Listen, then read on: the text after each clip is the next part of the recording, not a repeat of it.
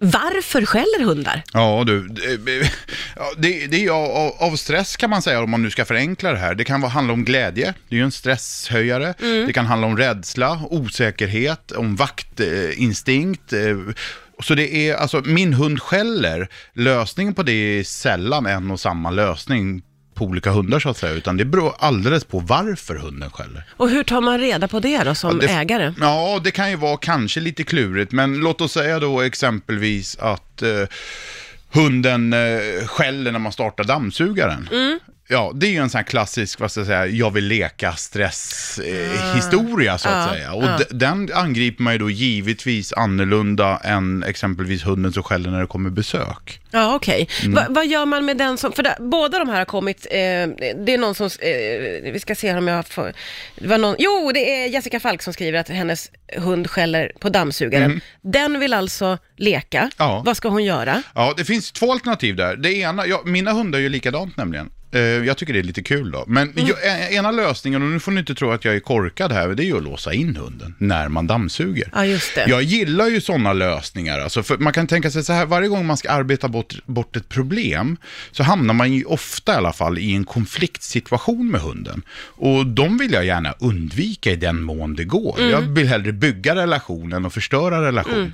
Men om man ändå då vill ordna det här, vilket jag har all respekt för, då kanske jag skulle ha gjort så att jag skulle under några gånger när jag dammsuger koppla upp hunden i koppel. Istället för att hunden är lös och kan springa och jassa runt Mm, dammsugaren och skälla och ha sig, då tar jag in hunden i kopplet och så har jag hunden under lite ordning och reda i kopplet. Ja, okej. Då är det inte så kul längre. Nej. Liksom. Och så har man lite lagom, ingen stenhård lydnad, men lite lagom. Nej, inte så. Man liksom visar att nej, nu ska jag dammsuga, nu får du lugna ner dig. Och just har det. man hunden i koppel då, eh, vilket ofta är väldigt, väldigt underskattat. Vi har våra hundar alldeles för lite i koppel, Okej. tycker jag, när vi ska lösa problem. Ja. Då blockerar man hunden i att agera mot dammsugaren. Och Ja. bara det kan göra en stor, stor skillnad. Och så tycker hunden, nej, det här var väl ingen skoj, skit i det här. Ja. Eh, jättemånga som också har problem med att hund skäller när det ringer på dörren. Mm, det är, jag brukar säga det är topp tre. Det måste vara det. Ja, det är det. Det är väldigt, väldigt vanligt. Är det. Eh, anledningen, och där kan man säga så här, anledningen till att väldigt många har problem att få bort det beteendet, det är att man siktar fel. Okej. Eh, tänk dig hunden som eh, ligger under vardagsrumsbordet, man sitter i vardagsrummet och, och tar en kopp kaffe och så knackar det på dörren eller ringer på dörren. Det som sker då det är att hunden far upp, Ja. slår huvudet i bordet, rusar ut mot hallen, slirar på parkettgolvet och någonstans när den är på väg in i hallen så börjar hunden att skälla. Ja. Så kommer man ut dit själv och hunden far omkring som ett popcorn där i hallen och gör både det ena och det andra.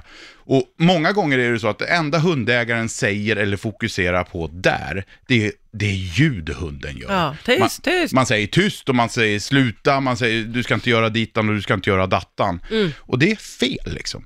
Det kommer inte en hund att förstå. Om hunden får göra allting annat, vilket jag godkänner, Ja. allting annat, men den får inte låta. Nej. Det, är, det går inte att kommunicera det till en hund. Det kommer en hund aldrig att förstå. Så det man ska göra i det läget, det är att istället äga hallen. Som hundägare ska man tänka så här, ja ja, du får göra vad du vill, du får skälla om du vill, men håll dig borta.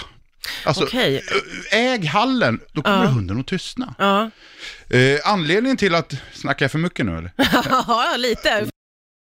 Då har vi kunnat slå fast då, och när jag säger vi så är det Fredrik som klart som har gjort det, att man ska ta reda på varför hunden skäller. Man Ja. Mm. måste förstå vad det är som har triggat den och utifrån det får man hantera situationen. Ja. Eh, och det här med hundar som skäller på dörrklockan, då gäller det att äga hallen sa du. Ja, äga besöken liksom. Ja, Eh, det- men jag brukar säga så här att, jag vet inte om jag sa det innan jag snackade så hela tiden här, men alltså allt, alla ljud hunden gör, alltså morrar, skäller, piper, gnäller, ylar och så vidare. Det är bara en följd av andra beteenden.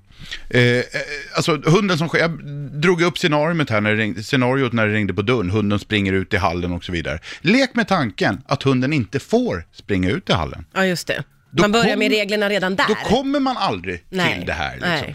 Och då går det ju inte att göra så med hunden som springer ut i hallen, för din Jack Russell är snabbare än vad du är. Mm. Och då ska man inte stressa. Jag brukar säga det när jag är ute och hjälper folk. Har hunden skällt i två år, låt den skälla några sekunder till.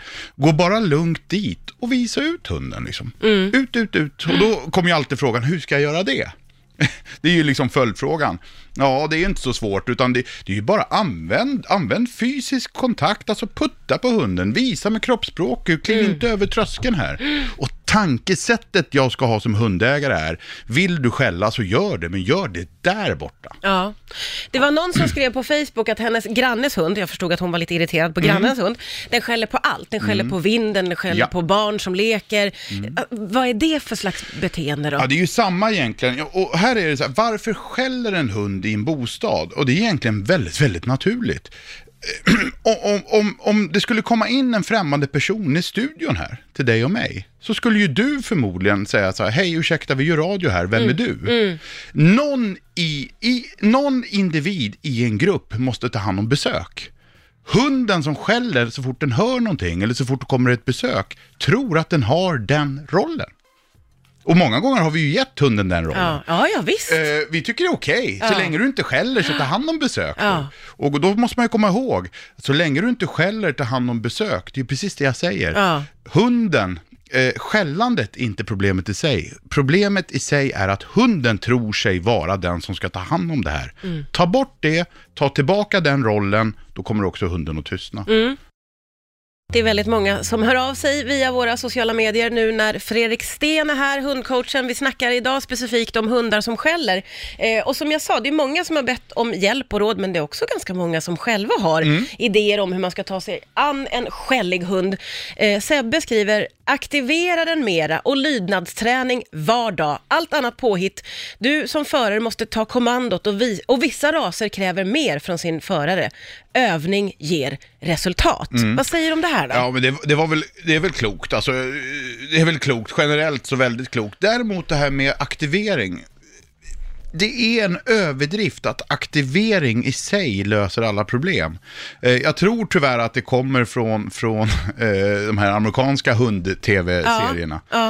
Eh, det Att man ju- ska gå långa, långa promenader och då blir hunden helt lugn och Ja, fin. och det är ju, eh, nu är inte jag någon, jag har inte följt de där programmen, men man kan säga så här, en hund som skäller jättemycket och sen är man ute och motionerar den två mil och så kommer man hem, då skäller den mindre. Ja, tacka fan för det, den är ju trött. Ja, Eh, så det är liksom ingen universallösning, liksom, vill jag nog påstå. Däremot allting annat då, träna lydnader, det är ju jättebra. Och det är ju inte lydnaden i sig som är bra. Jag brukar säga så här, du behöver inte träna lydnad. Träna din hund något. Gör, hitta på något. För det är kommunikationen. Det är ju så här, om jag tränar min hund eh, vackertass, så lär jag, jag mig och min hund att kommunicera med varandra. Och den kommunikationen har jag ju nytta av sen när jag ska äga hallen ja exempelvis. just det. Ja. Så mm, ju, mer, ju bättre man kan kommunicera, desto lättare har man att förstå varandra. Mm. Liksom. Så det håller jag helt med om. Och aktivering, hundar ska ju aktiveras. Men, Mm. Men det kanske inte löser alla problem. Nej, det är en överdrift. Ja. Och sen är det väldigt lätt för oss hundexperter. Och liksom, fan, jag har inget mer att komma med. Och då kan man alltid slänga ur sig liksom, "Ja, aktivera hunden mer, för det är ju alltid rätt. Ja, ja, ja, ja precis. Men det är ingen, ja, vi har en övertro på det vill jag påstå. Ja, okej. Ja. Eh, Och, och så många som menar att vissa raser skäller ju mer än andra och Mm. då får man lite grann ta det. Ja, eh, vissa raser skäller lättare eller mer än andra. Sant. Det innebär inte att lösningen på problemet ser annorlunda ut. Det innebär inte att det inte går att lösa. Eh, så är det inte. Det är också en sån här, jag skyddar mig lite med det så att säga. Chihuahua exempelvis är ju en extremt skällig ras. Ja. Det finns raser som är mer skälliga, men, men eh, vår chihuahua jag har hemma, den skäller aldrig. Nej. Alltså, så det handlar inte om det, utan det handlar om att man kommunicerar rakt med en hund. Liksom. Ja, Eh, Jag brukar säga det att hu- hundar, besvärliga hundar är ungefär som barn med ADHD. Man måste vara övertydlig, man måste förekomma, man måste hjälpa individen att göra rätt.